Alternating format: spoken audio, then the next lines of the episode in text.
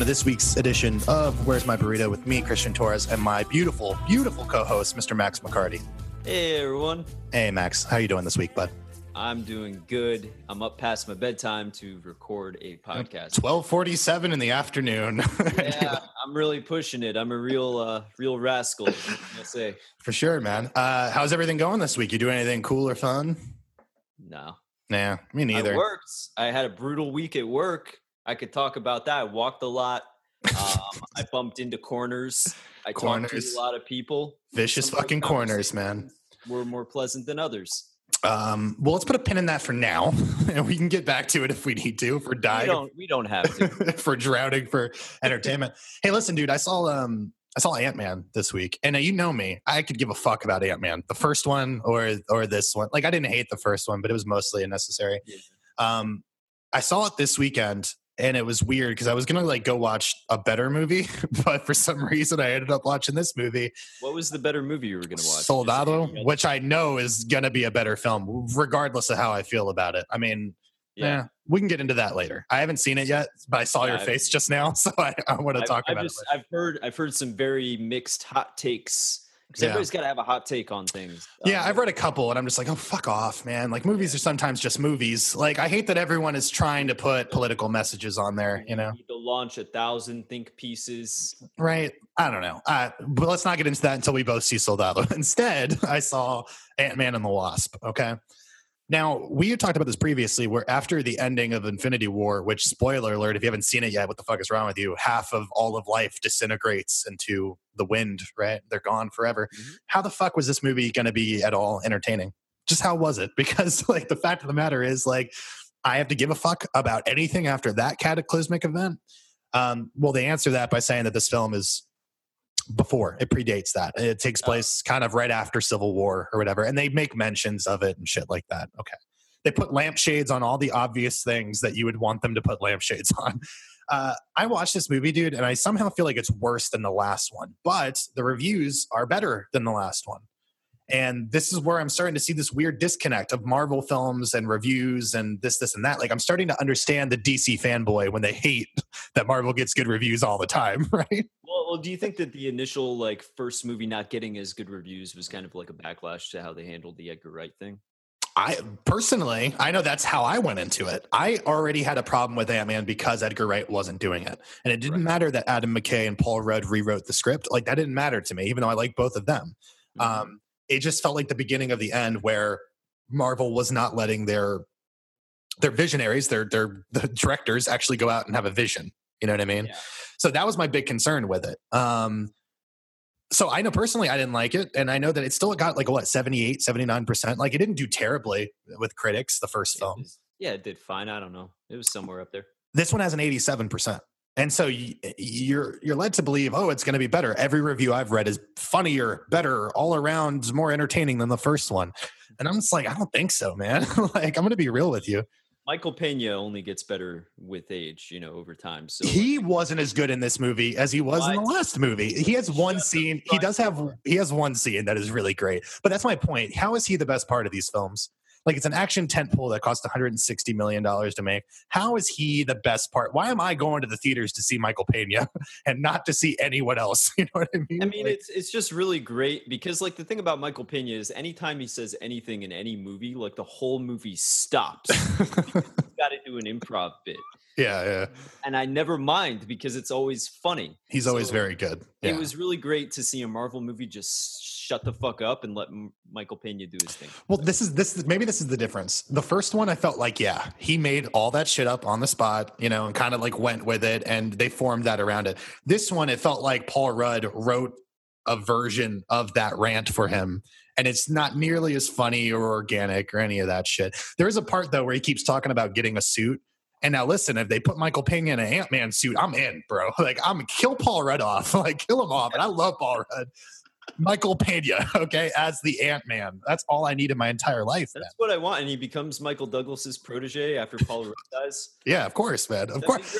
Natural fucking thing. I'm telling you. And it would make a lot of sense. Unfortunately, we don't get it. Instead, we get a weird movie where the villain is somehow even less fleshed out than Corey Stahl was in the first one.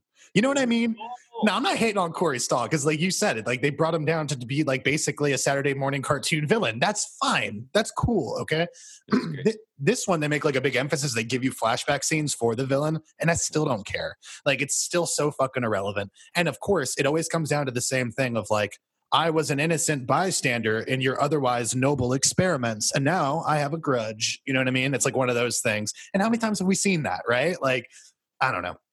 Just didn't matter. I'm tired of villains in general, man. I just want everything to work out for the heroes and for them all to have a good time. Let's just have a nice hangout movie. I think that'd be great. Just a hangout movie. Everyone's coming over to Ant-Man's. It's Ant-Man's bar mitzvah, and everyone needs to come over. Like, finally become a real man. But aren't you like 43? He's like, I didn't have one when I was 13. 30 years later, man. Like, it's time.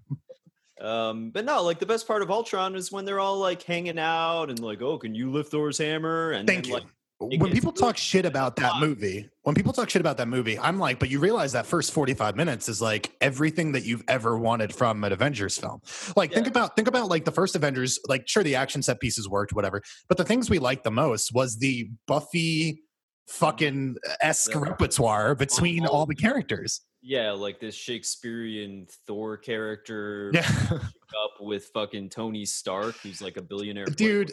Yeah. It was perfect, and that's the thing. So when we get to that scene where Vision picks up the hammer in the second fucking Avengers movie, I'm like, pitch perfect. And then everything after that, it never gets as good. That's the fucking problem, because it had to kind of service a ridiculously convoluted plot, as you said before.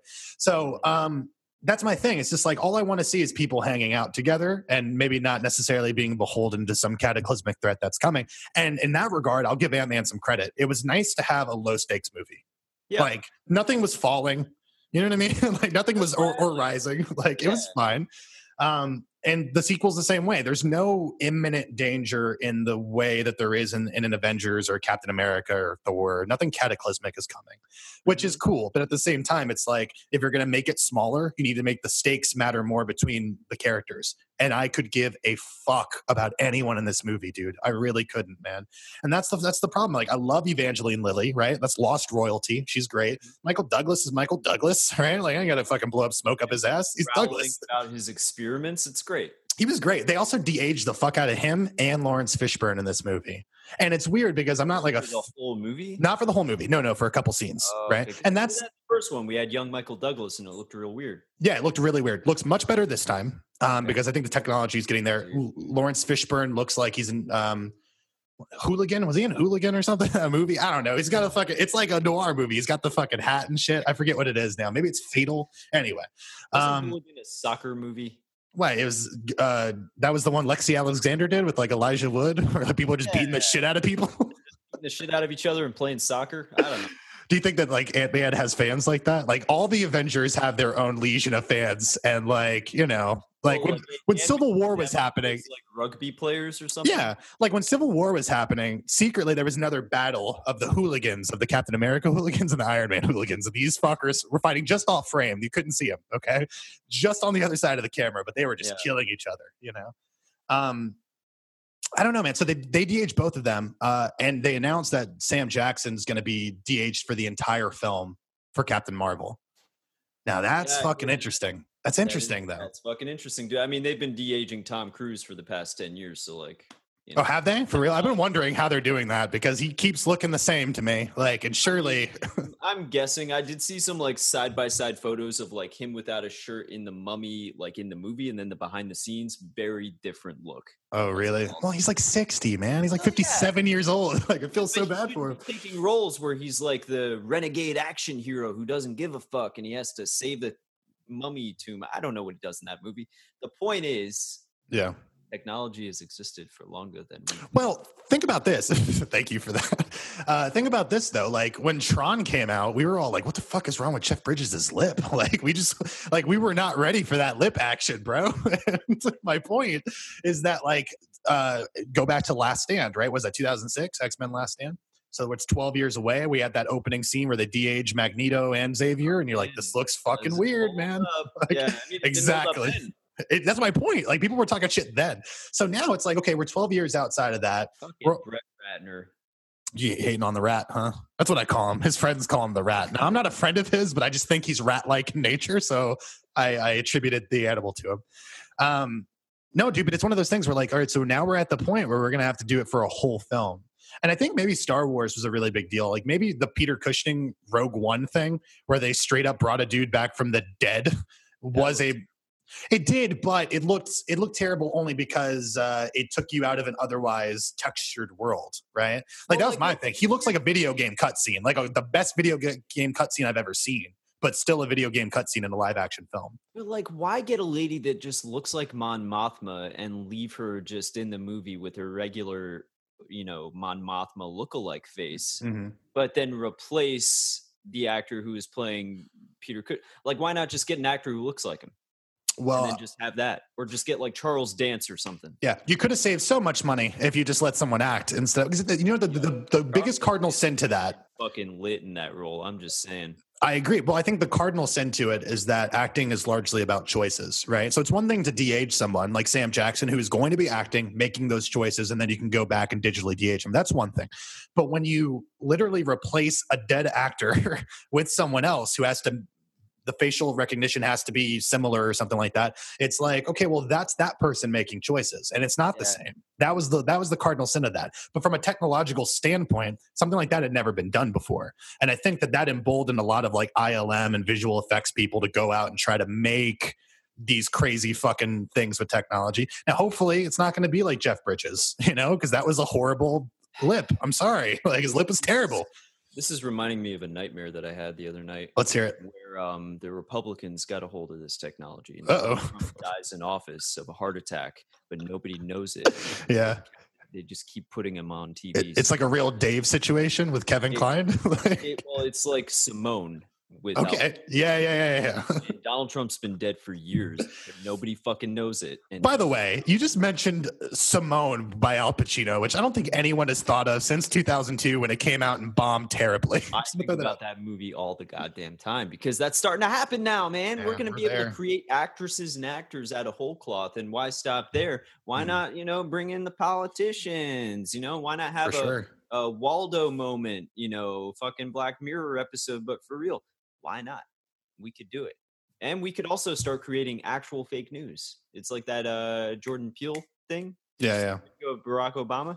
Where it was like a totally convincing Barack Obama saying things that he never said. Yeah, well, we've had that technology for a few years now. If they have enough recordings of you saying anything that they can basically go back and make it sound fluid. So it's scary, man. It's scary in one direction and in the other, right? Because like in one direction... You can create videos of your opponents saying ridiculous shit and then put that up on people's Facebook feeds and people share it and go, oh my God, Barack Obama said something terrible about the Jews or something. I don't know. Yeah. But the other direction, you can always say, no, I didn't actually say that. That was fake news. Somebody like created that video. So like, there's always just going to be like a vast chasm of doubt. Going forward. Listen, dude, I think we're fucked. We're not going to make it. I go back to Terminator 2 all the time. Not that it's the best Terminator, because it's not. But there's that scene where the kids are playing with guns in the desert and fucking Furlong is like, we're not going to make it. You know, all fucking Furlongy and shit. Furlong now, man. He knew. He didn't make it. That's all I can say. You think that role is cursed? Because they got in the third movie, they get Nick Stahl to play John Connor, right?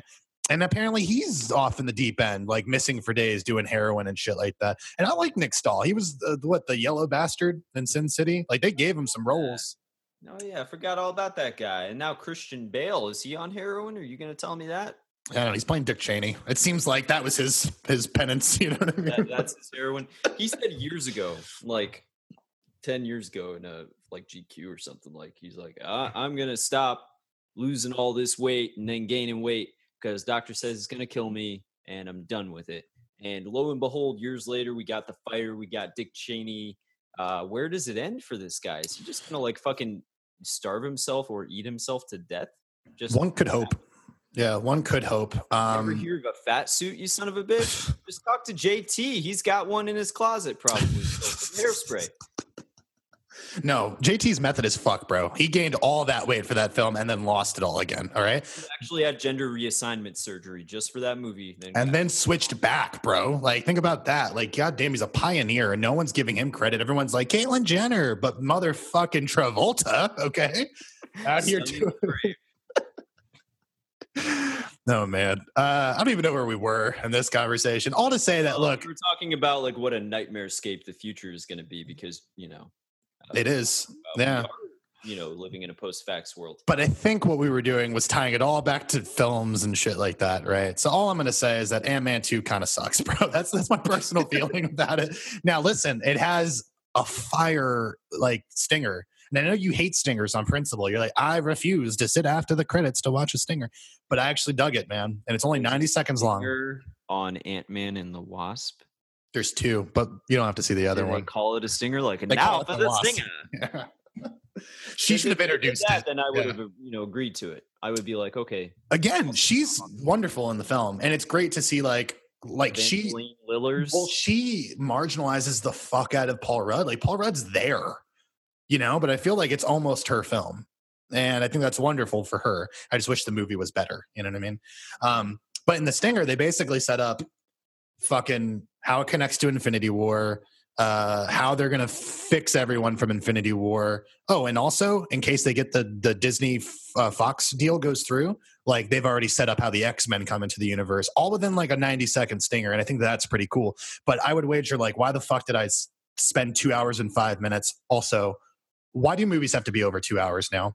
Like, I like some movies to be long, but some movies need to know that, like, 90 minutes, get in, get out, bro. That's all you need to tell a fucking story. Like, why is everyone making 2 hours and 40-minute films, every 30-minute break. Oh, my God, dude. It's terrible. Like, I just don't understand. Like an extra act. Yeah, like, these are 4-act films now, right? Instead of, like, following the 3-act thing. And, like, listen, there's some... Like, I just rewatched Goodfellas yesterday, which is weird, because I have not seen Goodfellas in, like, 20 years. Hoodfellas. Sorry. Hoodfellas, if you will. I'm watching that yesterday, and it's like...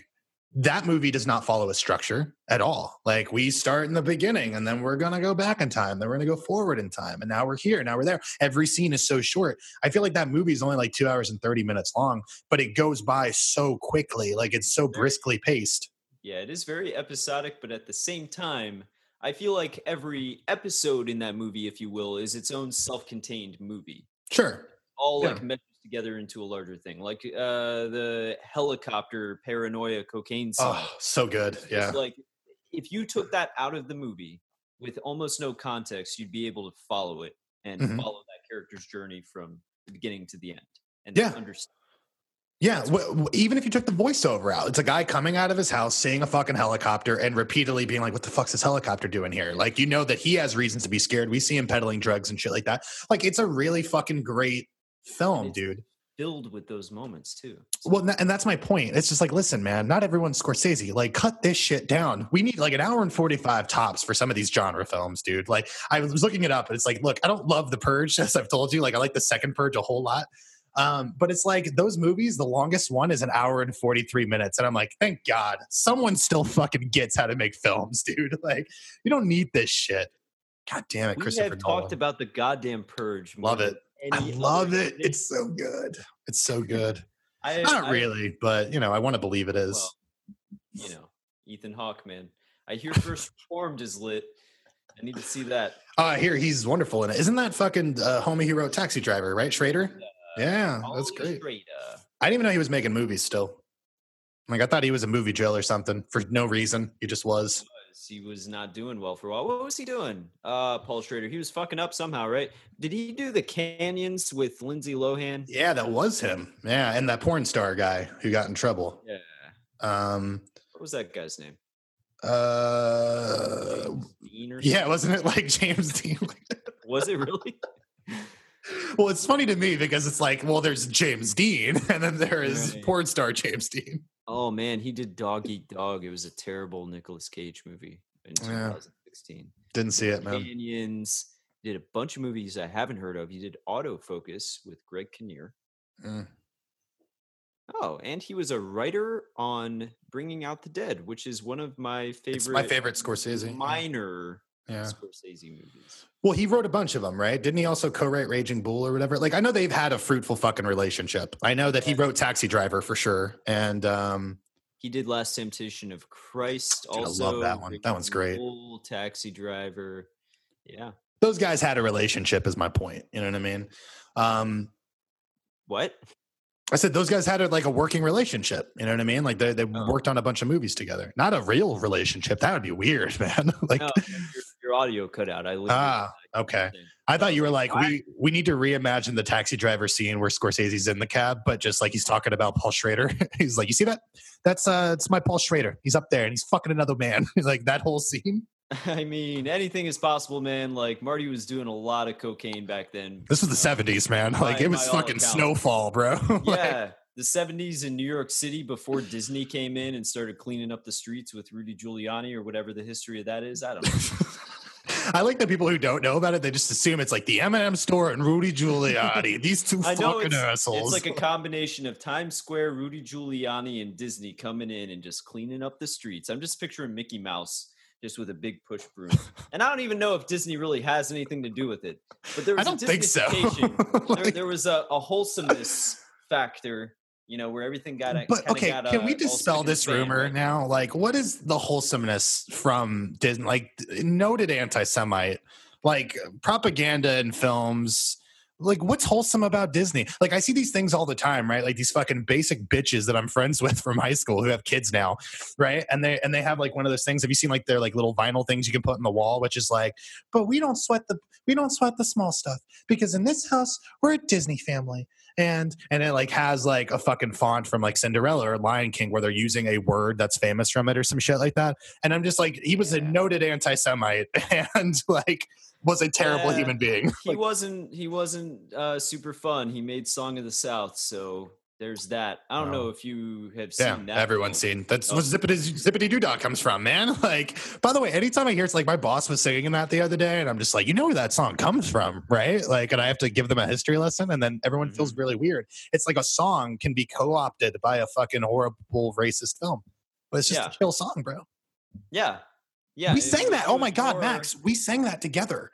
We were in sixth grade chorus, bro. And there was that you played Dick Clark and the American Bandstand, right? And there was a whole Disney suite, bro, a medley. Do you not remember this? You remember my own life better than I do sometimes, man. Well, I remember that you were there. I was there. Yeah, you remember I played Dick Clark. I didn't remember that shit. I just did now. Yeah. Sixth grade chorus, man. I'm getting Vietnam flashbacks here. Yeah, so now my past has retroactively been made even more racist just by association to that song. And I never thought of that before now. But all of them. God, and that's in that same suite. We have to sing, we are Siamese, if you please. Which, like, Siam's not even a country anymore, bro. Like, so much of it is fucked up, right? Again, Disney, wholesome. I will say, though, it is very important to capture Siam early in Risk. So, you get Siam, you can win everything. There's a place close to my heart for Siam. Well, really, Australia. It all comes down to Australia. If you capture Australia, you get the 2 extra points, you know, at the beginning of the game. And then you just fucking...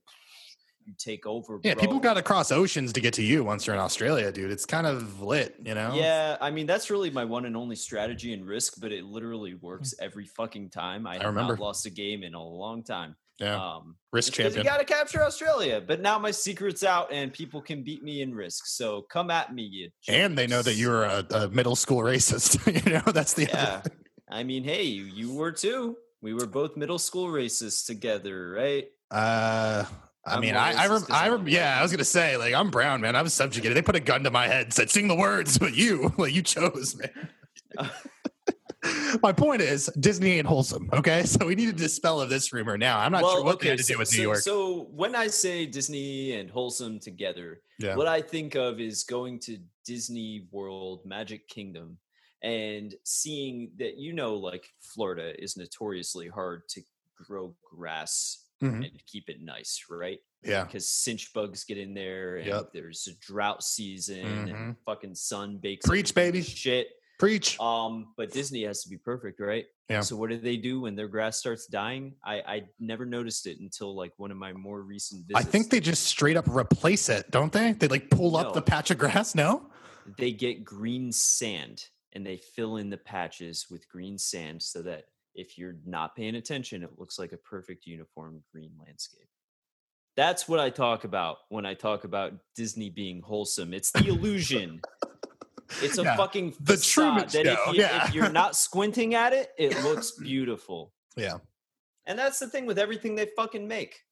I mean, I thought you'd be more like hardened about the fact that they have like actors hanging out in fucking like mouse outfits when it's 105 degrees outside, and you know they're questioning every life decision they ever made. Those guys made their bed. They fuck them. They took too many wrong turns. I've met a few people because I used to do community theater back when I was in 8th grade for some fucking reason, and I knew like two people that did that. They were like in Mickey Mouse costumes all day, and they were like, "Yeah, it's really hot, but I love it for the kids." Yeah, I don't trust that. Yeah, I don't like kids are the worst. Terrible. Yeah, kids are the kids. Worst. They're not interesting, and you have to pretend they are. Do you ever hate yourself a little bit because you're like, I was a kid once. Fuck, like that's. I think about me all the time being fucking annoying as a kid, bro. I'm sorry. Like, I have a constant state of regret for all the annoying kid things that I did, or making my parents watch me do a cannonball for the 5th fucking time and asking them to rate it. Oh man, your mom is such a sweet mom. Like my mom would be like, I don't give a fuck about your cannonball. Okay, why don't you tie some fucking weights to your ankles and try that cannonball shit? Like, all right. Yeah. I just remember my parents being like, yeah, that was another good one. Yeah, real good. You did it again. How do you feign? Like, this is my real problem. I don't want a kid because how do you feign interest in your fucking kid? Like, I don't care. That's why I'm just opting out of the whole kid thing, man. There's enough of them. Yeah. Recycle them. You know, adopt some. More people should be like us. We should hold hands and go into the oblivion together, go into extinction. But instead, we just keep making little assholes who all think that they're special and entitled because mommy says so. Look, man, I don't often thank my parents for the shitty upbringing, but I thank them because I know I'm not special. Like, I'm well aware because they put that shit in me really early, man. I don't want to be the source of somebody's complexes later, you know? Yeah, right? Exactly. So fucking sue me. Like, I don't want to accidentally like say something sarcastic to my kid and then he turns out to be a deviant, you know, because I do that all the time. And they could trace it back to the one time that you were an asshole to your kid. They're in therapy 30 years later and they don't have a job and their life is in shambles. And like their therapist is like, did it ever occur to you that maybe your dad was a sarcastic asshole and that's why he just loses it? Form meaningful relationships? Dude, whenever therapy gets to like the eternal sunshine level of where we could just straight up go into people's minds and shit and be like, what happened here? Oh, that's dark. You know what I mean? Like that's what I'm hoping for, but it just hasn't happened yet. And to make my larger point, it's like any asshole who's sitting in a goddamn mouse outfit for hours and hours and hours because they love the kids, you're a fucking liar and something's wrong with you. Something happened to you as a child. Mostly you were a child to begin with. If we all came out as fully formed adults, no one would have a problem, man. It's just the fact that we're kids. That would be both terrifying and very convenient, but you know, come out. It's not the world that we live in. Go into the workforce and be like, listen, you can't stay home anymore, right? We wasted all of 18 seconds after you were born, letting you live life, do what you want to do, figure yourself out, go get a fucking job. Yeah. God damn it, man. Fucking just sucking up my funds, you know? I read something that like kids cost like $330,000 to raise properly. And I'm like, don't raise me properly then. Like, I don't like no one needs to be spending that kind of money on another human. Oh yeah. No kids for me. I don't want it. I've got enough fucking things to worry about. Yeah. You know? Have you seen that one? I forget to take out the garbage sometimes. You think I can raise a kid? Now listen, that's the cool thing about having a kid is that you get to make them do all the shit you don't want to do anymore. Like I think about my early years. It's like my brother once called me down. Labor is what you're saying? My brother once called me down from the 3rd floor. We lived in a 3-story townhouse in the Virginia projects. Right. And like, he would call me down from upstairs while I'm sleeping, like blood-curdling scream. And I'm like, yeah. And I run downstairs, 3 flights of stairs. And he's like, can you turn this down? Like the TV. And I'm like, the remote is in your hand, bro. But he's like, nah, I got to press the button, bro. Like, can't do it. Can you turn this down for me? That is my early life, is just doing remedial fucking tasks for assholes who are too lazy to do them, man. And now, like, I think it's fucked up. I should want to break the cycle, but no. I'm like, listen. Ask you, how do you think that has informed the person that you are now? Not very well. Like, I'm a pretty unhinged person, I think, all the time. Like, not for regular shit. Like, high-pressure situations, I'm fine. But anytime Dolores is like, can you go downstairs and get my phone charger? I'm like, why don't you get your own fucking phone charger, you know? Like, no, I don't do that. That's too high stakes for you? Fucking irks me, man. I don't get it, dude. Like, little simple things that I know I could do in 5 seconds somehow beneath me at this point, you know? I paid my dues. Now I'm getting other people to do my fucking shit. Here it is just, like, people in your adult life asking you to do, like, a small favor for them. Nope. And you're taking it as, like, why are you putting this on me, you lazy son of a bitch? I'm still like I'm three stories up in my mind. You know what I mean? Yeah. I could not be bothered. You're still to go that kid trying to sleep. Your asshole brother can't fucking use the button on the remote. What an asshole! Hey, I'm sorry to your brother, by the way. No. He's an asshole in this situation, if nothing else. Like, yeah, I don't want to. You know, that's a hell of an indictment on a human being. But based on that story, yeah. This is a weird thing because you don't have a brother, man. I mean, I like to think I am the closest thing you have to a brother. And maybe that's me self-inflating my ego. But my point is you were an only child, you know, and I had siblings growing up. And it's a different thing completely, you know? Yeah. I don't know what it's like. You know, growing up, I was like, man, it would be cool to have like a brother or sister to play with and, you know, do whatever kids do. But yeah. Not really. Like, I'm fine. Ultimately, I didn't need one. I never had to compete for attention. Yeah. That's the beginning. And that's it. You're like, it's a long list. Well, you know, relatively long. Yeah, man, but it's weird because it's like I wasn't an only child. I had siblings, but at some point, like when we moved to Florida, I kind of was. My brother stayed in Virginia for a while. Right. My sister moved to Puerto Rico. So I kind of like I had that experience even though I wasn't. And it's a weird thing. And, you know, my stepsister would come like every couple of years to live with us for a couple of years too. So it's like, I have an oddly big family, but I also feel like I'm the only child in a lot of ways. And I just think it's a weird fucking thing, man. You know? Well, yeah. Like in your teen years, especially when you were living in the house, like it was just you and your mom and your stepdad. Right. Yeah. Well, then my sister came in freshman year and then she left again. And then I think that she came back for like senior year or something. I always forget that you have a sister.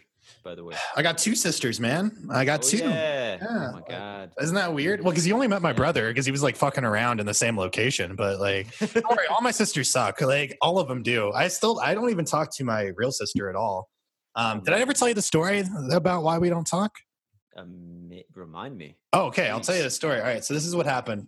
My sister, and she's going to appreciate me putting her dirty laundry out there, but I don't give a fuck because I ain't talked to her in years. So, my sister has a problem of she needs to be with someone constantly. You know what I mean? She's one of those people. Yeah. It's very sad. I don't know why. But when she moved to Florida from Puerto Rico in 2009, she was dating this guy named Max, oddly enough.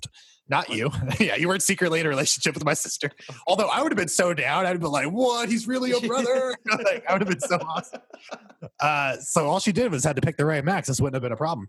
But she was with this guy, Max, and then he cheated on her, so she was single, I guess. Me and my sister got into a fight in, like, April, 2 weeks later, and I, like, left the house. You were actually here for this, because I think I stayed with you for, like, 2 weeks or something. You did. So it was weird. Yeah, I stayed with you, and I stayed with Gabby for a little bit, blah, blah, blah. When I got back 2 months later, my sister was engaged, not to Max, but to another guy named Anthony Roman. Okay. I thought you were going to tell me it was another guy also named Max. Like, whoa, you got a problem. We got to sit down. Like, what? This is second Max and it's not my Max. Like, what are you doing? So she's engaged with this guy named Anthony and I reluctantly was like, fucking fine, I guess I'll get to know this guy, and ended up loving the fuck out of this guy. Really good dude. Really like him. Okay. Yay. Happy ending. No. Oh. God, I wish. So then they break up. Like, this is the problem with like Spanish women. Like, their stories have inconsistencies, as you may know.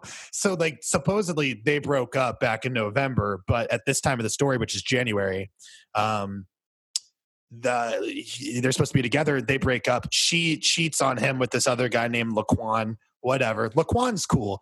I start to deal with Laquan. Feel really bad about Anthony, who's now like tossed aside as if he never meant anything, right? I promise I'm getting to a point. She's with Laquan for a little bit. Then some drama happens there. And the next thing I know, my sister's pregnant. And I'm like, cool. Is it Laquan's baby? Because, you know, math. But she insists, no, it's not Laquan's baby. It's this other guy named Rob. So either it's Laquan's baby or she straight up cheated on Laquan with this guy named Rob. All right. And that brings us to the present. Because I cannot fucking stand her husband. I think he is just like five kinds of an asshole, okay? And I don't like him. And one day there was like a boxing match at our house. And you know, Puerto Ricans, we love to watch people beat each other up for some reason. Were fighting each other in your house? No, sadly, no. We were watching a boxing match. Although, Max, so this is what happens. We're watching a fight, and the guy that he wants to win is winning. And he's like coming inside the house just to like get into my face and like talk shit to me. So finally, by the end of this, I got annoyed with it. So I like walked outside really briskly to go talk to my brother, and he got in my way. So I just fucking like shoved past him really hard. Right. Okay. Yeah. And so I'm talking to my brother. He turns around. He's smiling. He's like, oh, you want to try that shit? Why don't we go? I won't disrespect your mom's house, but why don't we go outside and I'll break your fucking neck? All right. Now, let me tell you something, right? First of all, like, if anyone, doesn't matter if Dolores threatens my sister, like, that's a problem. All right. No one's going to threaten my fucking sister. I'll talk shit to my sister because she's my sister and I have the goddamn right to do so. I don't fucking know you. So the other subplot to this is that Rob has a bum knee. He used to play basketball, but he completely blew it out playing basketball. To which I was like, bitch, if you want to try, that's fine, but you're structurally unstable and I'll fucking end you. Okay. Like, so just being funny Christian, just like having fun with all of it. He tries to come at me. We like swing on each other for a second. And there's a whole family party, by the way. So there's like guests. I felt so bad. There's like, was your family just like on the sidelines, just like fight lawn and stuff? No, I think my brother kind of was, which is interesting. This is also the story of my first cigarette, by the way. Your brother is not coming off well in this podcast. I'm just what, he has my back for once? Like, this is the one time my brother's had my back. I appreciate him, even if he's supposed to be like, you know, the brighter reason or whatever. But so this happens, and then my mom's screaming and my sister's screaming and everyone's screaming, and it's weird because a party that is like bumping empty in 5 minutes, everyone left, right? And so like me and Rob are needing to be separated from each other and shit like that. My brother's like, smoke this cigarette. I'm like, I hate cigarettes, but I smoke one, and all of a sudden I'm like, I understand why people smoke all the time, because when you're stressed out, there's nothing like that fucking buzz you get for half a second, man. Just that fucking like, everything's gonna be okay, guy. Like, just relax, take a second, watch the trees, bro. So all this shit happened. Me and her have never been cool since that moment. Now, they weren't even married at that point, by the way. They were just dating each other. Yeah. And my sister straight up lied to everyone and said that I refused to go to the wedding, but she just didn't invite me. She just didn't invite me. So this is the thing where we have to live with my sister's fucking lies. I know we went to a whole Christian's fucked up family segment here, but it's my point is that I don't fucking like her, and I don't like her husband, and we ain't never going to be cool. So why not? Why not just put all the dirty laundry out? I say, you know, you get the family together, everybody's invited, and you fucking have a rematch. Yeah, kick his knee and be like, hey, Rob, good to see you, bitch. Just fucking put him down, dude. That's my thing. Like, I ain't worried about him. He's really tall. He's architecturally like unsound, bro. Listen, that is the best thing I've ever said, ever. Like, that is the kind, you know, when you watch movies and the fucking asshole always has a good line to combat whatever the other. Like, in real life, that never happens. Never happens. Sometimes. This is the one time. This is my glorious goddamn moment, because it was very much me. It was very funny. You know what I mean? I'm very proud of you, man. Yeah, but I have a stupid squabble with my sister. Kick the shit out of his knee. I want to, but now it's all complicated because I have nephews, right? Like, I got Cairo. That's his son. How else are they going to learn? Right. That's the thing. I'm scared that if I don't fucking knock that asshole down a peg, that kid's going to grow up to be an asshole like his father, you know? And that's like, what kind of home situation is that? Based on that one story you told me, that guy is probably an asshole dad too. Well, apparently he's not. That's the thing. I can't talk shit because apparently he's a good dad or something. I don't know, man. All I know is he does fuck all. He sits around and he's an asshole. Like, and here's the thing. You know me. I'll make an effort. Like, before that fight, dude, there was a full year of me being like, hey, Rob, how are you, man? Like, trying to be a good person to this guy. And he's just such a fucking asshole. Yeah, he's a fucking dick. Yeah, whatever. He's an asshole who like wants to be in the NBA, but he can't be because he's a fucking untalented, broken, crippled asshole. So now he's going to live vicariously through his son. I feel so bad for that kid. Also, I feel like I'm being really terrible right now by putting all this out here. But honestly, dude, I've had me a fucking weekend, so I don't give a shit. You know what I mean? You ever think about just sending him hate mail just randomly at random intervals throughout the year? No, but that's so smart, dude. I'm going to start doing that. Like, you know, like heckling him as a human being, but via the post office. Like just like with no return address, just like, you'll never be in the NBA. Right? Oh, man. Yes, I would love that. Can we start doing that? Actually, could you do that for me? You live in state, bro. I'll give you an address. Just go slide an unmarked fucking envelope into a mailbox for me. Yeah, I have no moral limitations here. It'd be funny. And this is why you needed a sibling growing up, because then I can enact revenge for you. You know what I mean? I could fuck with this person, but instead it didn't happen. Yeah, I've got no one to get revengeance on. Become the revengeancers. Be like, we're going to kill all these fuckers, man. I don't wish death on them. I just wish them not to be alive. Anyway, so I don't know where we go from there, man. I just wish death on people. Like, who's to say where we go from here, you know? Yeah. Not me. Well, me, because I'm one of the two people that could keep this going. But should you? Should I? Or shorn't I? But I short. That's my favorite joke in all of The Office, by the way. I know it's like such a stupid joke, but could, but I can't. Well, could, but I won't. Should, but I shorn't. Like, sorry, I was banging on the table there because it's so goddamn funny. It is maybe the best joke ever, man. It's. I mean, it's right up there with Okie Afterbirth. He drinks wine and he says, "This has an oaky afterbirth." I think the dinner party episode is by far my favorite episode. I saw, but it is the one that goes down to the pantheon of like cringe and funny. It's absolutely amazing. Someone else tried to say Scott's Tots, and I feel the difference is that Scott's Tots is just unbearably cringe, like without any of the actual funny to make it okay. You know what I mean? Like, hey, Mrs. Scott. What you gonna do? Oof. What you gonna do? Make your dreams come true. Dude, that's rough. That is so rough. But like, there are like little moments. Like I like the part, like in that episode where he's like, "I can't pay for your tuition," but and he makes it seem like he's got laptops for everyone, but it's just laptop batteries. He just has laptop batteries for the laptops they might get. Oh my god! Like it's amazing, dude. But I think that like I don't want to get into a whole Office thing. I think what makes that really special was that like. When Michael Scott made that promise, it wasn't malicious. He thought he was going to be a millionaire. You know what I mean? Like, he really thought he could do all that. And then life just caught up with him. And it's just the saddest thing in the world is like, he never lived the life he wanted to. No. And now he has to disappoint children who are actually trying to live a life, who probably, that the whole idea was that these kids were on the straight and narrow, right? They didn't succumb to any of the neighborhoodal societal pressures. Just because they knew someone was going to foot the fucking bill, and then they couldn't. Like, it's the ultimate goddamn letdown. I feel sad for everyone in that episode, man. Yeah. I mean, Erin, she made out okay, though. Well, didn't she sing a song? Didn't she sing the Mr. Scott song? Yeah, as he's devastated and they're driving back or whatever, she's singing the, hey, Mr. Scott, what you going to do? Because it's sketchy. And by the way, what's her name? Kimmy Schmidt. Ellie Kemper. Sorry. She's great, man. I've been watching Kimmy Schmidt. I'm into season 3 now. I don't know why I was sleeping on that show for so long, but it's great right? Show. Yeah. Carol Kane, bro. Yeah, Carol Kane is amazing. Oh, across the board, great cast. Yeah. What's the made-up neighborhood that they're in? Oh, God, I forgot, but I love it. Like Little Chechnya, right? Isn't that what it is? Oh, no, Little Chechnya is in 30 Rock. That's like the other made-up neighborhood that they have, which I really like. I forget what it is, man, but I love it. You're in season 3 now? Yeah. You brought up Greg Kinnear earlier, so I was just like, Greg Kinnear shows up in season 3, and he's so good. Oh, he's so good at it, too, and I love him, dude. Yeah, I just got past the Laura Dern episode. Really Laura Dern. Yeah. Dude, I watched... This is unrelated to Kimmy Schmidt, but it's related to Netflix. I watched The Staircase finally, that documentary that everybody's telling me to watch. Well, I watched it forever ago. I watched the first 3 episodes when it was when it came out. It was on IFC, but the problem was that it was shot in the early 2000s with like non-HD cameras.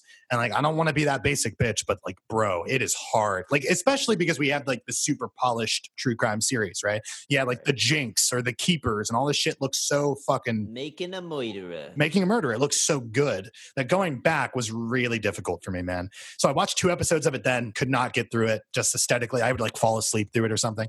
Netflix did like a fucking 4K transfer. So it looks... so much better than it did back then. And now suddenly I can like deal with it, but I fucking watched it. And it's one of those things where like, unlike all these other true crime things, because this was separated, right? There was 8 episodes, then there was 3 episodes, and then there was 2 episodes.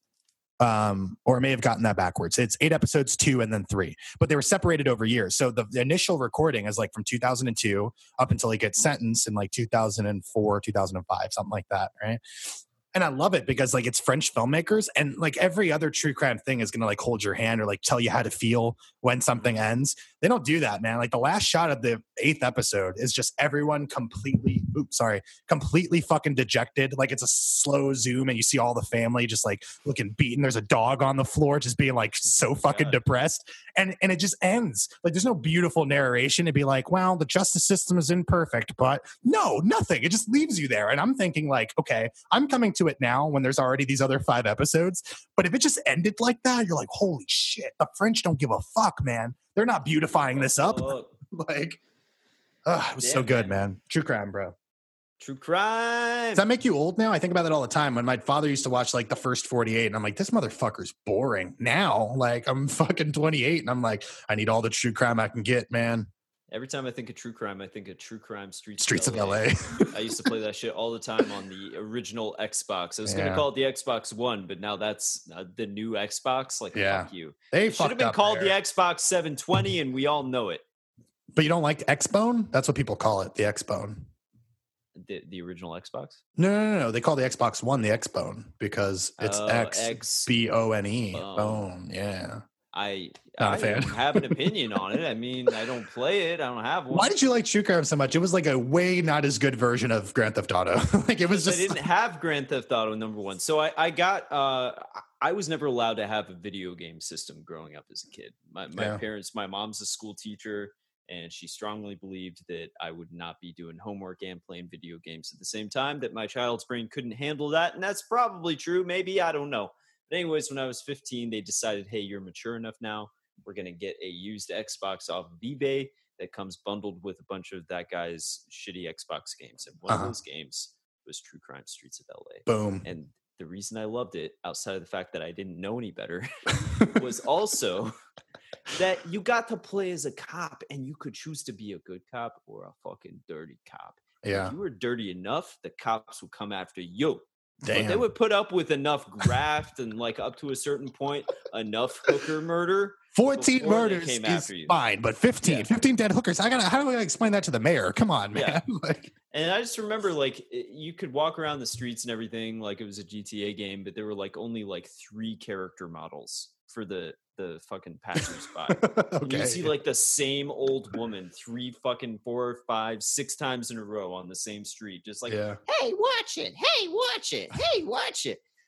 It was great. It was a great game. It had a great soundtrack. I heard a lot of hip hop. Yeah, man. You know, that was your introduction. Yeah, and then Snoop Dogg made a sequel, and it all fell apart. So the sequel's where it fell apart, huh? Like, you bring it to New York, it's not as good anymore, man. Like, I don't know about games, and I don't wanna. But you do. You like games. You're talking about Overwatch and shit. Dude, I just downloaded Fallout 4. I've never played it before, though. I'm real excited. It sucks. Oh, does it? Fuck. Well, I have very, very strong. You're opinions. Weird, though. Your favorite one is the one that people generally consider the weakest one, right? Vegas. People generally consider it the best in hindsight. Maybe now, but like, trust me, for the first 2 years before they fixed all the bugs and added all the DLC, like it was definitely considered the worst of the. Fallout New Vegas is the purest role-playing game entry in the new series, right? Okay. So Fallout 3. Your character is that you grow up in, like, you know, your entire backstory. Yeah, I'm in a vault or whatever. Right. Yeah. So whatever your character chooses to do is besides the point, because at the end, it doesn't affect the ending. Fallout 4, you know, your entire character, you're either a family man or you're a mom and you're looking for your son. So like, it's not really like something you can build a character, right? Okay. I feel Fallout New Vegas, it's a Western that opens with you getting shot in the head and waking up and trying to find the man that shot you in the head. So you can build anything from that, man. It's fucking great. And didn't you say that it affects the other things? If you can get one license to adapt any video game, it would be that one. Is that what you told me? Yerp. Yes.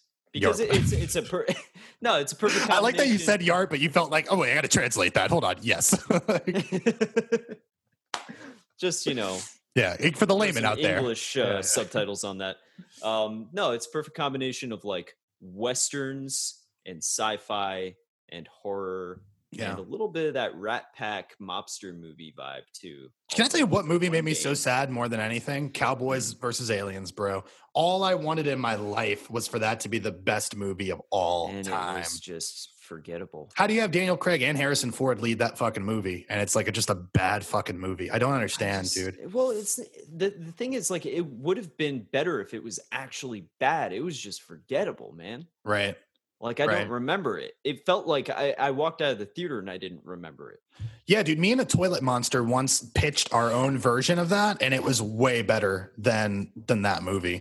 We wanted to make it like a fucking like great men in different tribes, right? Like, show that the aliens and the cowboys are the same fucking people, dude. They're just bound to duty and loyalty, and instead they're enemies, but they shouldn't be, right? It was way better than that fucking movie. I don't even remember the movie. Just what? Daniel Craig had some shit on his arm. He couldn't get off. Like, aliens were coming after him. He had some shit on his arm, and he could shoot aliens with it. Did anyone even like make a big deal about the aliens in that movie? My problem is there was so much technology there. There's something strange going on, and we don't know what it is. But see, that doesn't work. Like, listen, when you play Red Dead Revolver and they do or Red Dead Redemption or whatever, and they have the undead nightmare thing, like, at least that's interesting because they never call it a zombie. They're just like, he got the illness. He's sick. You know, there's like some kind of like, they're alluding to it. Like, you're asking the wrong guy because my mind literally got wiped as I was watching the film. So I don't remember how they handled shit. Okay.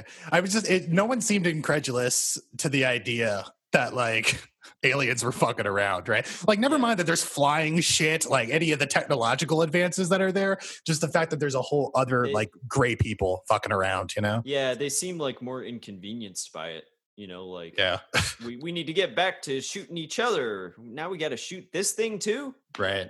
It's like that was the conflict of the film, is they had another thing they had to shoot before they could get before we could settle our score. We got to kill these fucking aliens. Yeah.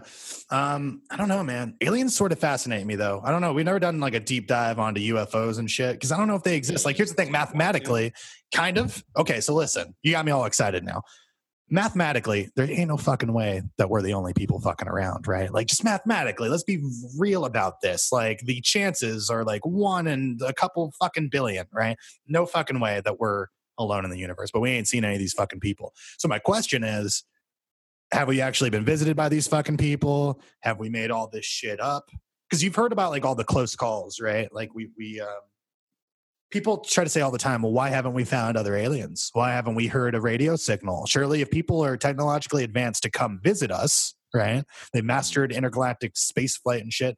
They would be able to send a fucking radio signal back or some shit like that, you know? And the argument is always like, okay, imagine you had a phone, like a cell phone, and you can only make 3 calls and you had no numbers, okay? Like, you just started dialing numbers randomly trying to reach somebody. Like, it's the equivalent. It's just like, bro, this is vast. Like, we're pointing at one part of the sky. You realize that that's not up or down. That is like, up and down doesn't matter in space, man. Like, oh my God. Yeah, that's my point. So it's just like, there's infinite improbability that we wouldn't. That's why they call it space. Is that why? Is that the actual reason? So much space. Dude, unrelated, but sort of related. The song I Will Survive has a line where she's like, and now you're back from outer space. Okay, but outer space, like, think about that. Like, think about the concept of outer space at the time, bro. Like, we had just got on the moon, like, the year before. So, like, because when you talk about space now, you never say outer space, right? Like, that's largely been dropped from the lexicon for whatever reason. Right. When we grew up, it was outer space, but for whatever reason, it's been dropped. It's just like the idea of that, like all those fuckers making cool songs at the time, like Bowie did Space Oddity, talking about going to space. And I'm just like, bro, he was ahead of his time. He was a visionary. Yeah. I feel like nobody gives a shit about space anymore. It makes me sad. What do you think happened there? Like, we got to the moon and we're like, oh, nothing. No, like Alexander cried. There's no other worlds to conquer. We got to the moon and then like people stopped giving as much of a shit. We defeated the Soviet Union and then we stopped investing in NASA as much and a few rockets blew up. So we were like, all right, we're done. That's fine. We did it. We're good. It is sad, man, because I was telling you this the other day. Like, I'm watching the World Cup right now, and I know you don't have a bunch of ads, so I won't go there. But Russia is the host nation, and yesterday they got eliminated. Thank God. But before that, bro, they weren't expected to get out of the group stage, and they were in the final 8. And I'm just like, this is like a Rocky IV situation, bro. Like, these fuckers are going to win just because I can't have them win. Because they rigged our elections, now they're going to rig the World Cup, and it's just going to keep going on and on and on and on. Dude. But my point is this: we needed a Russia, we needed a boogeyman. We were better versions of ourselves when we had something that we were ideologically fighting. And I don't mean like Al Qaeda or ISIS. Like, that shit's an idea. It's not a person. You know what I mean? Yeah. Like, well, yeah, that's the problem with the war on terror is like you can't really rally behind the idea of like going against random fucking tribal sects of the most extreme version of the Muslim religion. Right. Yeah. That's not fine. So we don't have a boogeyman. We can't like all get together and patriotically send Sylvester Stallone into the Middle East to fucking solve all our problems. Right. We should try it, but I don't think it's going to work. Is my point. That would be like a 15 season long TV show where every episode is him wiping out like one small cell. And then there would be like a break episode where he would be like, his band would break down and he'd have to like ask a farmer for help and he'd have dinner with the wife or something. God, that's hysterical, dude. But I would watch Sly do that. Why not? Why not, bro? Like, he's got to do a swan just song. No subtitles. Him in the desert. Just... Well, that's my favorite thing. It's like, you don't need subtitles for the people from Afghanistan because they largely know how to speak English, but Sly and unintelligible, right? You need like a fucking hearing aid that they piece in, like what he's actually saying to you. It's crazy, dude. God, those Expendables movies are so bad. Well, like if the Expendables were really... I never watched any of them. I don't really know. And I mean that. I legit have not seen a single Expendable movie because it seemed, sorry for the pun, expendable. Yeah. Like I didn't need to fucking see it. It's just like a bunch of like, you know, old aging action stars constantly winking at the camera, like talking to each other. Like Bruce Willis will come in and be like, "Hey, we're not as young as we used to be. Eh?" He's like, "I'm better, younger than you are, though." That was good. Something like that. Well, the problem is, like, the first one I heard was, like, whatever. But then they started bringing in, like, we need to bring... Isn't Kelsey Grammer in these fucking movies at some point? I think so, like, man. Like, they bring in every motherfucker, every Tom, Dick, and Harry they can. Yeah. Who once had a glorious heyday in the 80s. Yeah, like, bring him in. Dolph Lundgren. I wonder if Rutger Hauer's in any of those. He should be. Rutger Hauer's such a good actor, man. Yeah, he's different. It's really too bad. He's different. He's different. He's limited. He's better. No, he's different because he's talented as opposed to half those people I named, and they're like, they're not as good. Dolph Lundgren or... I mean, I don't want to hate on Dolph Lundgren. He played the best evil Russian I've ever seen, but, you know, that's not exactly acting because he's not even Russian, right? I was going to call him Russian and just sweeping generalization of an entire nation, but you know, Dolph is low-key maybe my favorite name ever. I don't like Dolph Lundgren because of that It's Always Sunny fucking episode where they're what if he can smell crime? Dr. Dolph Lundgren. That's not his name, that's just who he is. He's really like a scientist who's wearing a mesh tank top and smelling crimes before they happen. What if he can smell crime? No, what I like about that, by the way, is like, much like Kripke, there is an It's Always Sunny for everything. Like, there is an occasion that I can pull out and be like, hey, you know, man, that it's fucking really show, bro. True. But we got off of UFOs. I'm sorry. I just want to say, who's to say? I don't know if it, I can say one time I saw something in the sky that I couldn't identify. Really? Mm-hmm. What do you mean? So, okay, I was driving in Plant City, and it was like pitch black out. I was coming back from HCC for some reason. You know HCC in Plant City? Yeah, of course. It's like those country roads where it's just pitch black. Yep. And alongside my car, I looked out onto the field, like to my left, and I saw this light. It looked like a pure like circle light with a trailing like sparks coming off of it. Whoa. Just perfect, you know, like along the horizon, and then it would do a loop-de-loop. Yeah, keep going. And then that's weird. Then keep going. What year was this? If you had to put a year on it? I would say it was probably like 2005. Okay, so it's a while back. All right. The only reason I'm trying to say this is because, like, the only time that I had a UFO experience. By the way, your shit might have been a rod, bro. You know what rods are? Yeah, they're bugs that are photographed. Well, hey, stop it! that's what big America lets you know. Big rods. That's what Big Rod is. God damn it! Big Rod. Oh Christ! What I was gonna say. No, so Big Rod, man. Aside, Big Rods aside. I saw something once at New Year's Eve. New Year's Eve, Channel Side, they would do the fireworks on the bay, right? And I remember sitting there and watching it, but I would look really closely and there was just like this thing fucking around. Now, this was like 2007, 2000, whenever year Juno came out, all right? Because we saw Juno and then we went to this thing. I remember seeing Juno and I was sitting next to Nick and I just high-fived him throughout the whole movie. Every time anything funny happened. There's a lot of funny. I mean, that's a funny movie the first time you watch it. There's a lot of high-fiving. Yeah, I haven't seen it in a while. Yeah, I don't want to. No UFOs in Juno, sadly. But after my Juno, J.K. Simmons. In fact, Michael Cera is actually played by a UFO the whole time. The whole time. Oh my God! All right, sorry. I was because like a UFO is a fucking cylinder, but they're like, we got to camouflage. Take the form of pasty Canadian. And you're like, all right, I guess it's Michael Canadian. Michael Canadian, I called him. You just remember it as Michael Cera. They say that every memory is just you remembering your memory. So like over time, incorrectly just, too. It's a perversion. It's just warping into Michael Cera. Yeah. So probably what I saw in the sky was not a UFO. It's probably just Michael Cera. Or a big rod, as we said.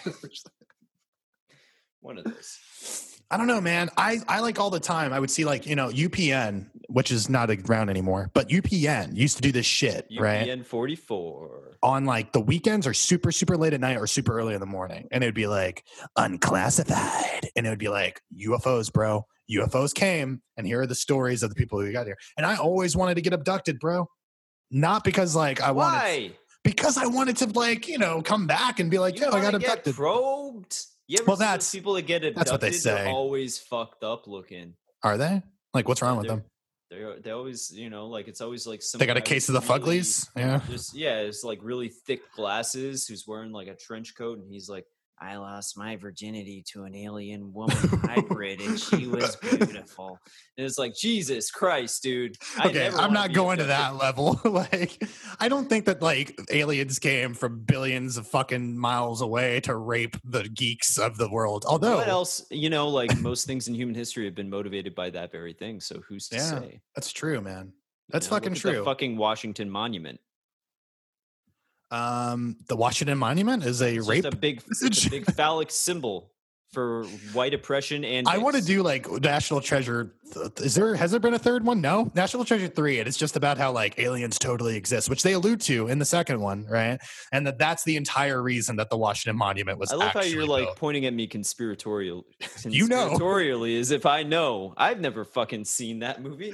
Never saw the second, dude. First of all, I don't get you because there are some people I will watch do anything. Nick Cage, I will watch do anything. He is the best and simultaneously the worst actor of this or any generation, dude. I saw Mom and Dad, by the way. I didn't get to. Oh shit, how is it? I heard it was actually like fun to watch, right? Yeah, it's really good.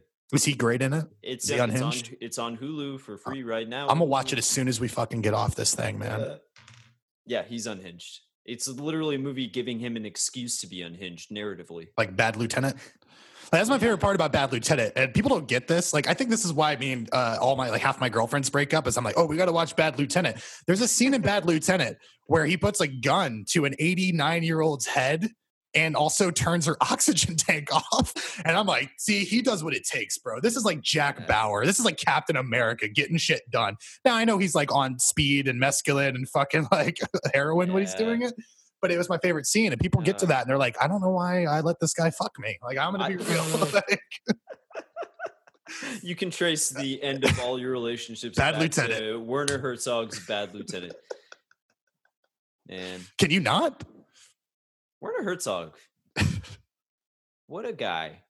There's a video of him getting shot in the middle of an interview, and then he continues on with the interview. Wait, getting shot? Like how? Like with a BB gun, a paintball gun, or like an actual? It was with an air rifle. He was on the top of a building, like talking to a journalist, and he gets shot.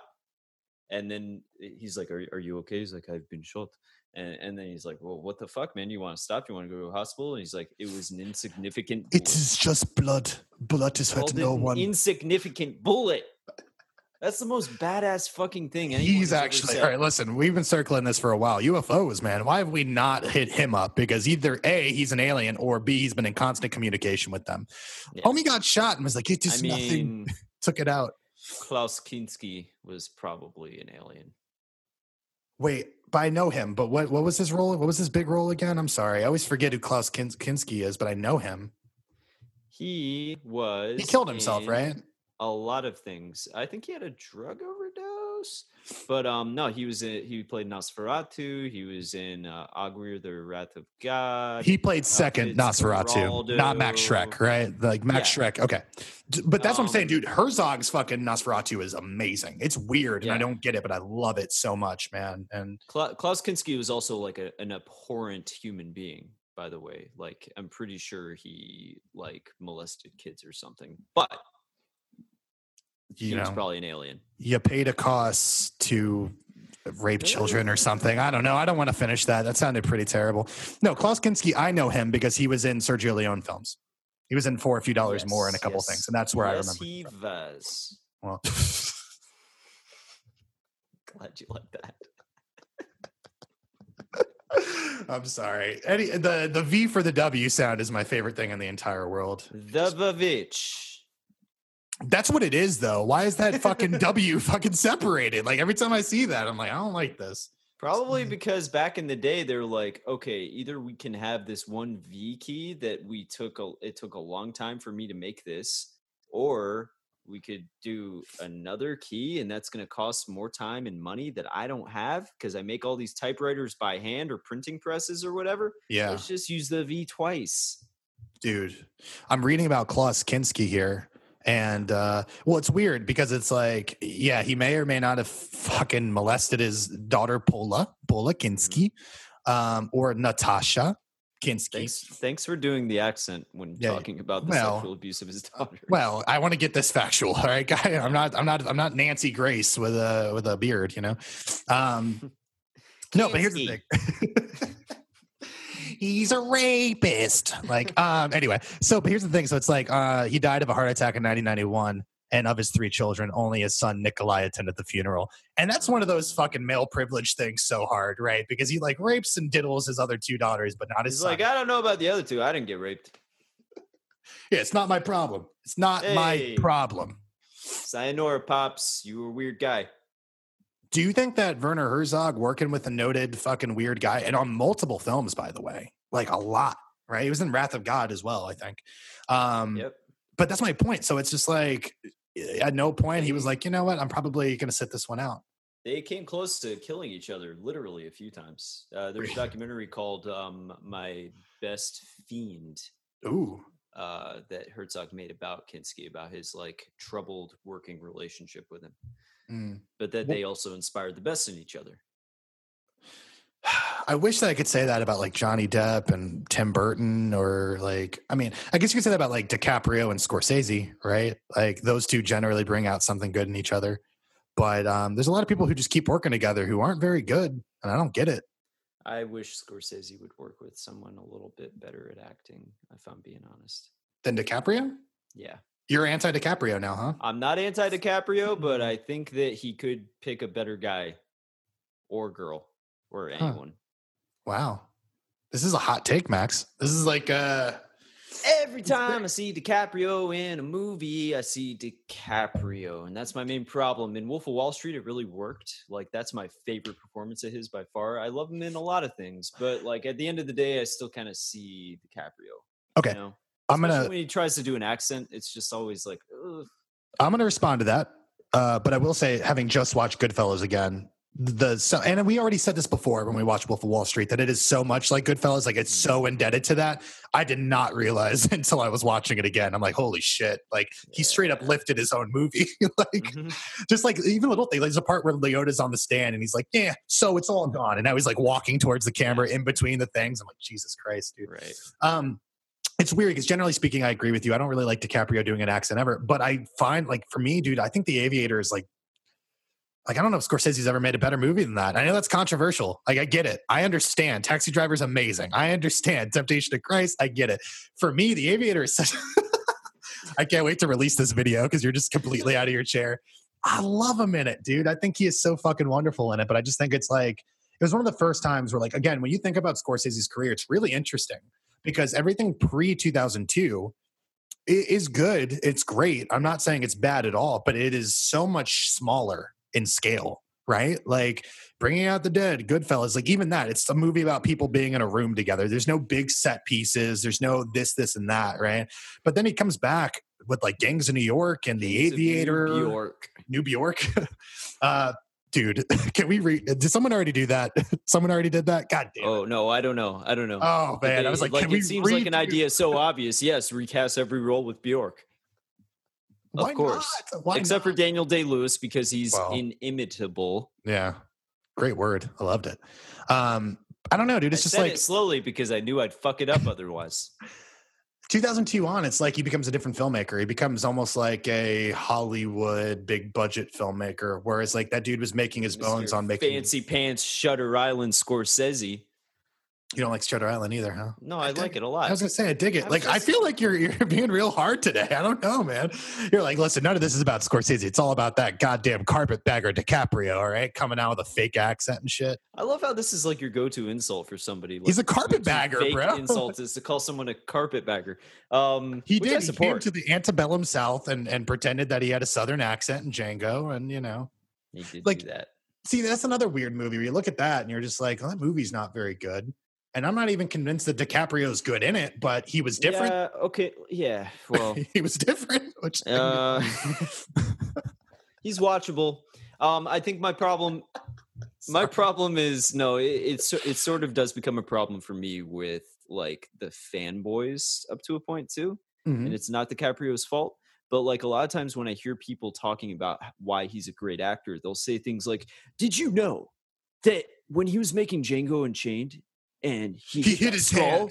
He's bleeding. He was bleeding, but he kept going. Yeah. Did you know that even though he's a vegetarian, hardcore, he ate a raw fish or something or liver in The Revenant? Uh huh.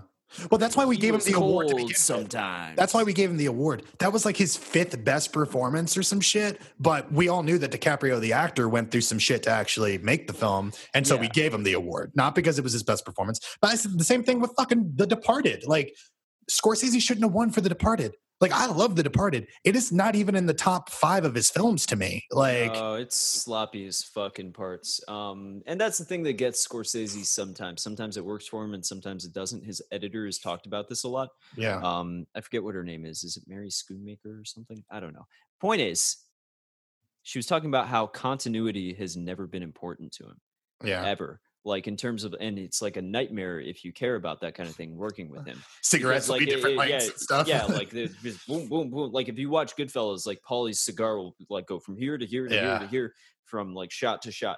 But he doesn't give a fuck because he worries more about like the actors being in the moment. And he'll direct the actors who are off camera to continue acting. Yeah. Because he believes that you need something to react to. Right? Yeah. So I kind of respect that, but it also makes for some very sloppy filmmaking sometimes, especially from an editing perspective. It's never as tight as it could be. And The Departed, it kind of hurts it because that's supposed to be a terse thriller. Yeah. And you have these like sort of improvisational, Scorsese. Yeah. Do you think he's overrated or do you think he's been very lucky? No, I think he's very talented. And I think that he isn't as disciplined as other directors are. And sometimes he doesn't pick the best material to suit his strengths. Something like Wolf of Wall Street, which is by design like unruly and kind of like wild and like the continuity doesn't matter because you have an unreliable narrator that's established from the start. Exactly. That works. Yeah. Well, that's what makes Goodfellas work too. I mean, even though like the cigar things are changing, the fact that it is episodic and goes forward and backwards and like that, it works. It lends itself to that more. Like I would be interested to go back and watch like Bringing Out the Dead, which I'm a huge fan of. Right. But it's about Nick Cage driving around, man, like seeing ghosts and shit. Like it's a different film altogether. And I wonder if that kind of looseness, or maybe he doesn't take that kind of production into a film like that because he can't, you know, he can do tight filmmaking like King of Comedy, which a lot of people sleep on. And it's as disturbing as Taxi Driver. And I never knew because I always thought it was an actual comedy, and it's fucking not. Yeah. It's about an insane person. Have you ever seen it? Yeah, yeah. It's with De Niro, right? Yeah, where De Niro is like this guy who's obsessed with trying to do a stand-up bit on his famous late-night talk show.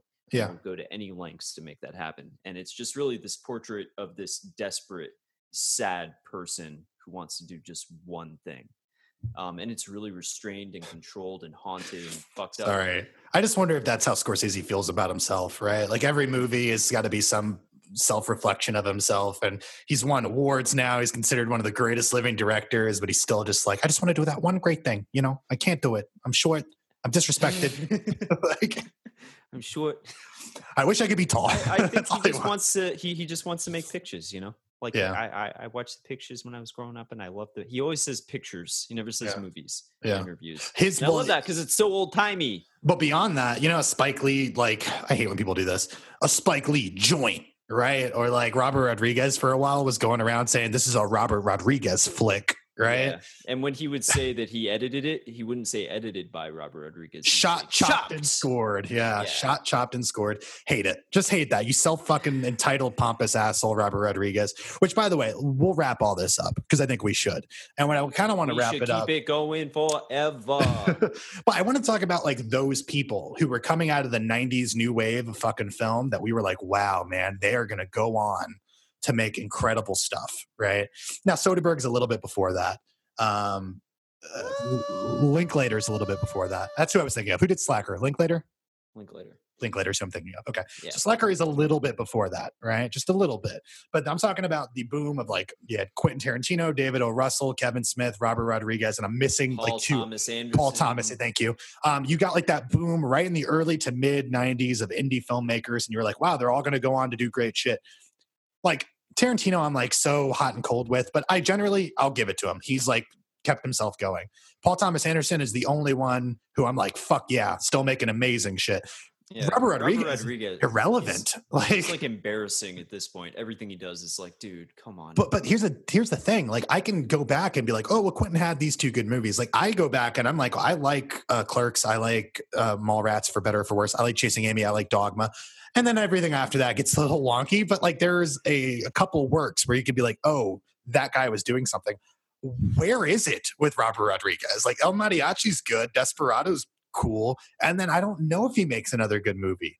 Like From Dusk Till Dawn is kind of a shit show. I mean, we like it because we like the people involved, you know what I mean? But it's not a good movie. You like it the first time you watch it because it's surprising. Sure. And after that surprise is gone, it just turns into a poorly made a really bad 70s film, dude. Yeah. Like a really bad 70s film. So the Robert Rodriguez of it all, I'm just saying that like out of all of those people, he's the one who has no buzz. Like I'm in the weird place where like, yeah, Kevin Smith is making weird movies, but they're like weird movies that only he can make at this point in his career. And I'm into that, if nothing else, where this guy just seems completely irrelevant. Now I know that Cameron is producing that Battle Angel, the Alita movie, which is like a $200 million movie that looks like shit. From everything I've seen so far, you think so? Because it's not Jimmy Cam doing it himself. Like it's not J Cams. Jimmy Cams can do anything. I mean, Avatar proved that. I was watching him talking about a scene about Avatar, and he is so like stroking his own dick about this movie that it bothers me, dude. He's like, well, I chose this scene because you know, you get a real sense of adventure, and he, as you can see, he touches the flowers, and the flowers sink. And we do this on purpose. So when the last flower sinks, you see a predator. And now it's a chase scene. And he's like so in love with himself. Like he's invented film for the first time. Like he's the fucking Lumiere brothers in France being like, this is film. Like bullshit, Cameron. You're a piece of shit. And I hate you. And I hate Robert Rodriguez for getting a second chance in film because you produced this fucking film, dude. Bothers me. Man, yeah. Shark Boy and Lava Girl didn't work out for him, and now Taylor Lautner, bro. The Lot was in that, you know? Like, come on, dude. Look, for better or for worse, the world got the Lot. Like, I need to talk about the new, or not the new Twilight, but the last Twilight movie. I haven't watched the whole thing yet. Okay. I just want to say, so far, fucking amazing. Really? Now, listen, we'll put this out there. We've been doing Face Off, which next episode we will return. We will do part 4 of Face Off. We will. Yeah. But after, eventually, maybe 20 episodes later, when we get done with this, you have kind of pitched to me, perhaps the Twilight films are the next. Okay, not the Twilight films, just Breaking Dawn Part 2. Don't watch anything before it. Okay. You don't need to. Okay, I love it. Goddamn, it's a work of art. I can't really, like, restrain myself, but I'm going to try. Okay. Twilight. Coming to a podcast near you. at some indeterminable point in the future, maybe when we're 80 years old and we're done talking about fucking Face Off. Yeah. Jesus. Sorry, bro. Sorry, I'm not over Robert Rodriguez. I hate him more for making bad films than Klaus Kinski's kids hate him for the abuse. Like, that's how much I hate him. At least with John Woo, there isn't any ego involved, I feel like. I feel like he's just a hapless child who is given a lot of money for some reason and a lot of second chances. Robert Rodriguez, goddamn egomaniac. But, hey. Who among us?